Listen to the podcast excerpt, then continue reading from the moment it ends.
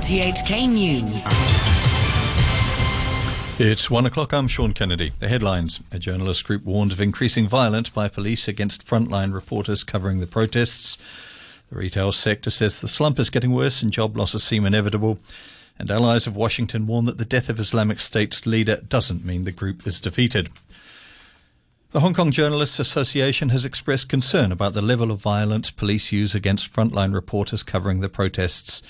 Its chairman, Chris Yeung, says the behaviour of officers poses a real threat to the health and work of reporters. He was referring to incidents last night in Mong Kok where several police grabbed a video camera from an RTHK journalist and tried to remove his gas mask. After he resumed his duties, he was later pepper sprayed at close range with a group of other journalists. Mr. Young says a new anti mask law allows officers to remove people's masks but exempts journalists who are working. He says the more the association complains, the worse the situation becomes. The irony is that the more we talk about it, the more we raise it uh, publicly in public statements. The situation has not just remained unchanged, but in fact getting worse, including, say, um, pretty uncivilized way of checking the identity of reporters uh, by forcefully tearing off their, say, uh, protection devices. In a statement, RTHK condemned what it called the unnecessary use of force by police against journalists. It said frontline staff needed to wear masks, especially after several rounds of tear gas were fired last night. An exit at Mong Kok MTR station has been partly closed off for repair after being set alight by protesters yesterday. Ms. Wong, a part-time Chinese teacher, said she felt inconvenienced. She said it was reasonable for police to fire tear gas from inside the train station at protesters at the entrance. I think it was uh, at the beginning, the protest, uh, they did some destroyer, and then after the protest, they did some destroyer, and then the police that to uh, try to control them. So uh, for me, uh, the reason, the beginning, it was the protest that raised the problem. However, 40 year old Ken, who works in Mong Kok, says he doesn't blame the protesters for damaging the train station and causing service disruption. You have to understand why there's such a phenomenon. They're not doing this for no reason just to affect ordinary citizens. If the government insists on their stance and is stubborn, then the protests won't suddenly stop. The MTR has connived with the police by letting them enter the train station to fire tear gas. Why did the police go into the MTR station? To retreat? But you have police cars. A freelance photographer for online publication Hong Kong Free Press has been released on bail. The Hong Kong Press Photographers Association says May James removed her mask and showed her press card at the request of police while covering a protest in Mong Kok yesterday. But after she asked police officers to show their warrant cards, scuffles broke out and she was arrested for allegedly obstructing police. Hong Kong Free Press says Ms. James was wearing a press vest at the time. A retail representative says the industry is anticipating a double digit drop in business for the whole of the year. Annie Yau Tse, the chairwoman of the Hong Kong Retail Management Association, says the initial fall in retail figures began at the start of the year as a result of the Sino US trade war and has significantly worsened since the anti extradition movement began in June. She says retailers who've been asking staff to take no pay, unpaid leave will soon have to fire them. She says a few businesses have already done so. Going into like September, no pay leave has already started. So, um, uh, and this situation will persist into October and also in November. And we foresee that um, laying off our staff is an unavoidable um, act that we have to take. A barrister says a court injunction against leaking the information of police and their families gives the impression that the force has special privileges. Johnny So from the Progressive Lawyers Group questioned why the Department of Justice, which is supposed to serve the public interest, only applied for the injunction for the police and not electoral staff and journalists. Speaking on an RTHK program, he said the scope of the court order is so broad that people could accidentally break the law. Overseas now, and allies of the United States have warned that the fight against Islamic State is not yet over, despite the death of its leader Abu Bakr al Baghdadi. Britain said it was an important moment, but not the end of IS. France's Foreign Minister Jean Yves Le Drian said the group still needed to be defeated. La mort euh, d'Abu Bakr euh, al Baghdadi the death of Abu Bakr al Baghdadi is a serious matter for the Islamic State group after the territorial defeat. This should encourage us to continue our efforts to eradicate terrorism and to applaud the American action in this regard and the coalition's action against the Islamic State group, which has not yet finished its work. President Trump has claimed repeatedly that IS has been defeated. In an interview with CBS Face the Nation, the US Vice President Mike Pence praised the operation. This is a great day for America. Al Baghdadi, the most wanted man in the world, is dead. And it's a tribute to the courage of our armed forces, special forces that executed the raid on the compound last night, but it's also a tribute to the decisiveness of President Donald Trump. The governor of California, Gavin Newsom, has declared a statewide emergency as wildfires whipped up by ferocious winds continue to sweep through the area. Nearly 200,000 people have been ordered to leave their homes. Here's the BBC's Rory Gallimore. Wildfires aren't rare in California, but high winds of more than 120 kilometres an hour have been helping to fuel the flames, and the governor's office has described the current conditions as unprecedented. In a statement, it says every resource possible is being used in response. Tens of thousands of homes are under threat, while roads around Santa Rosa have been packed with cars as people try to flee. The biggest blackouts in the state's history have already left a million people without electricity. Another million are expected to lose their supplies in the hours ahead. The US Congresswoman Katie Hill has announced her resignation following allegations of inappropriate sexual relationships with members of her staff. The House Ethics Committee launched an investigation into the Democratic Party representative after naked photos of her with a colleague were leaked to newspapers. In her resignation letter, she apologised and admitted to mistakes, but said she's been the victim of an invasion of privacy. European Union countries have agreed proposals to, eh, to grant Britain a further Brexit extension. After a weekend of discussions in Brussels, it's emerged that ambassadors of the other 27 EU countries have produced what's called a flex extension. Here's the BBC's Kevin Connolly. The EU is extending the Brexit process only reluctantly and has tried to structure its new proposals in a way that puts the matter firmly to bed, at least until the 31st of January. That's the date set as the end point of the extension. But the EU ambassadors will be asked to agree proposals which could see Brexit on the first day of December or the first day of January if the withdrawal agreement is finally ratified in the weeks leading up to either of those dates. Preliminary election results from the German state of Thuringia show a surge in support for the far right Alternative for Germany party. It won more than 23% of the vote in the regional poll, making it the second largest group after the populist Left Party, which took 31%. Chancellor Angela Merkel's Christian Democrats, the biggest party last time, have been, have been pushed into third place. The left's Bodo Ramelow is current head of Thuringia's regional government. We have proved that it is possible to lead a three way coalition and to do it successfully. The current mandate of the government is not yet clear to me, but it is undeniable that I am in charge. The Argentine president, Mauricio Macri, has acknowledged defeat in the country's presidential election. With most of the votes counted, his left wing Peronist rival, Alberto Fernandez, has 48%, enough to avoid a second round runoff. The BBC's Katie Watson reports from Buenos Aires. This was a vote against austerity, a vote against an economic crisis that has hit millions of Argentinians hard. One in three people now live in poverty, and with inflation at around 50%, the economic crisis is unmanageable. Many blamed Mr. Macri for failing to make things better. So now Alberto Fernandez has got the top job, a centre left politician who was relatively unknown until the campaign started. Mr. Fernandez now has a big job on his hands, satisfying those who wanted to return to old politics and convincing his critics he can move the country forward. A 13th century masterpiece that had been hanging above a cooker for years has fetched more than $26 million at auction, four times the estimate.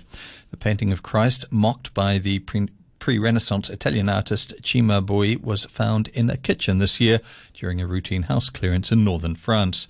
Dominique Le Coënt is the head of the auction house. In the end, anything was possible with an immense painter, Cimabue, and a unique work of art. There are no others like it. Anyone who wanted a Cimabue painting today was ready for anything, so obviously we knew that there was some potential beyond our estimation. And already at 10, 12 million euros, we were immensely happy. To finish at 24 million euros is more than we could have ever dreamed of. The driver of a refrigerated container truck in which the bodies of 39 people were discovered in southeast England is due to appear in court today, charged with manslaughter. It's believed that most of those who died came from a single small part of Vietnam. An investigation has revealed that one of the world's biggest accountancy firms, EY, covered up evidence of smuggling by an organised crime gang that was laundering British drug money. A BBC programme, Panorama, and French media company, Première Ligne, discovered that a crime gang sold over three and a half tons of gold to a large gold refinery in Dubai, some of which had been disguised as silver so it could be smuggled out of Morocco. Auditors at EY spotted the disguised gold in 2013 but failed to report it to the money laundering authorities and altered a compliance report to hide the crime. Both EY and the refinery deny any wrongdoing. To business, and HSBC says third quarter pre-tax profit plunged 18% year on year to 4.8 billion US dollars, missing expectations. Reported revenue was down 3% to $13.4 billion due to lower client activity in global markets and a strong third quarter last year but profit in Asia grew 4% thanks to a resilient performance from Hong Kong. Group Chief Executive Noel Quinn says although Asia held up well, the performance in continental Europe was not acceptable. Currencies now, and the US dollar is trading at 108.76 yen. The euro stands at 1 US dollar and 10 cents. The pound is worth 10 Hong Kong dollars and 4 cents. A short time ago, the Hang Seng Index was at 26,890, 222 points up on the previous close. Turnover stands at $44 billion. And now with the sports, here's Adam Chung. We start with baseball. The Houston Astros are one win away from another World Series title after beating the Nationals for the third straight game on the road in Washington. The Astros dominated Game 5 with the ball and the bat. Gerrit Cole struck out 9 over 7 strong innings. Yordan Alvarez, Carlos Correa, and George Springer each hit a home run as Houston won 7 1. The Nationals were in trouble even before the game started. Their scheduled starting pitcher Max Scherzer pulled out with back spasms. The eight-time All-Star was replaced by emergency starter Joe Ross, who gave up four runs over five innings in his first World Series appearance. RTHK's Ray Jovanovich believes the Astros now have a firm grip on the series as they take a 3-2 lead back home for Game 6. Essentially, the script has been flipped Games one and two were all about the Washington Nationals. They scored 17 runs. The Astros struggled with runners in scoring positions at home in both of those games.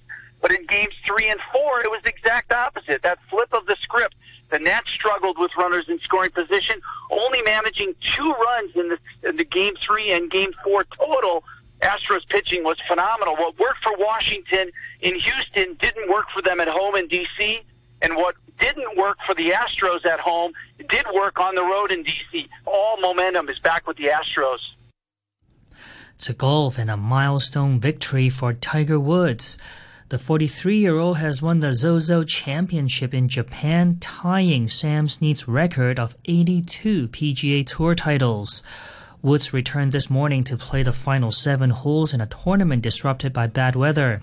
He scored a 3 under par 67 to beat local favorite Hideki Matsuyama by three shots. Next to football, Liverpool have restored their six-point lead in the English Premier League after beating Tottenham 2-1 at Anfield. Harry Kane scored in the first minute before Liverpool captain Jordan Henderson equalized shortly after half-time. Mo Salah scored from the penalty spot to give the Reds all three points. Henderson says Liverpool's resilience paid off we've created some great chances and to be fair to their keeper we made some top saves you know. But we kept going so that was really important for us you know. Um, to be fair we, we, went, we conceded early on but the reaction was, was fantastic from the lads and we kept going and deserved the three points in the end I feel. Marcus Rashford and Anthony Martial both scored and both missed a penalty in Manchester United's 3-1 win at Norwich. United's first win in the league away from home since February moves them up to seventh in the table. Arsenal blew a two-goal lead at home and had to settle for a 2-2 draw against Crystal Palace.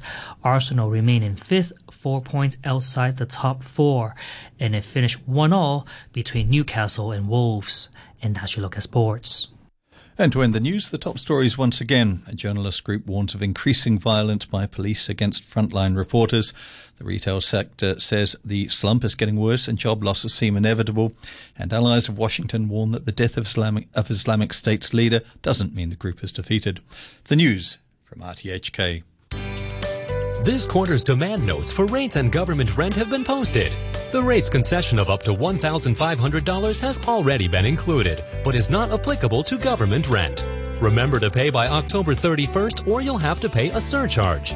If you haven't received the demand note, please call the Rating and Valuation Department on 2152 Please also inform the department of any updates of payers' particulars, such as changes of property ownership as soon as possible.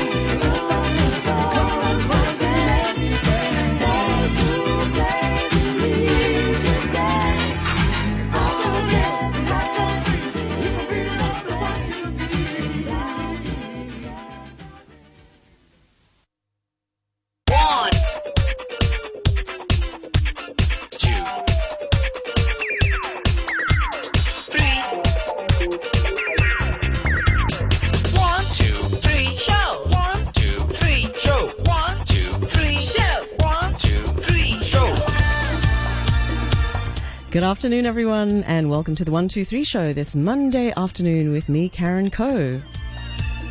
I hope you had a great weekend. It's great to have your company this afternoon. A big thanks to Phil Whelan for the morning brew this morning. And on today's 123 show, I guess the theme would be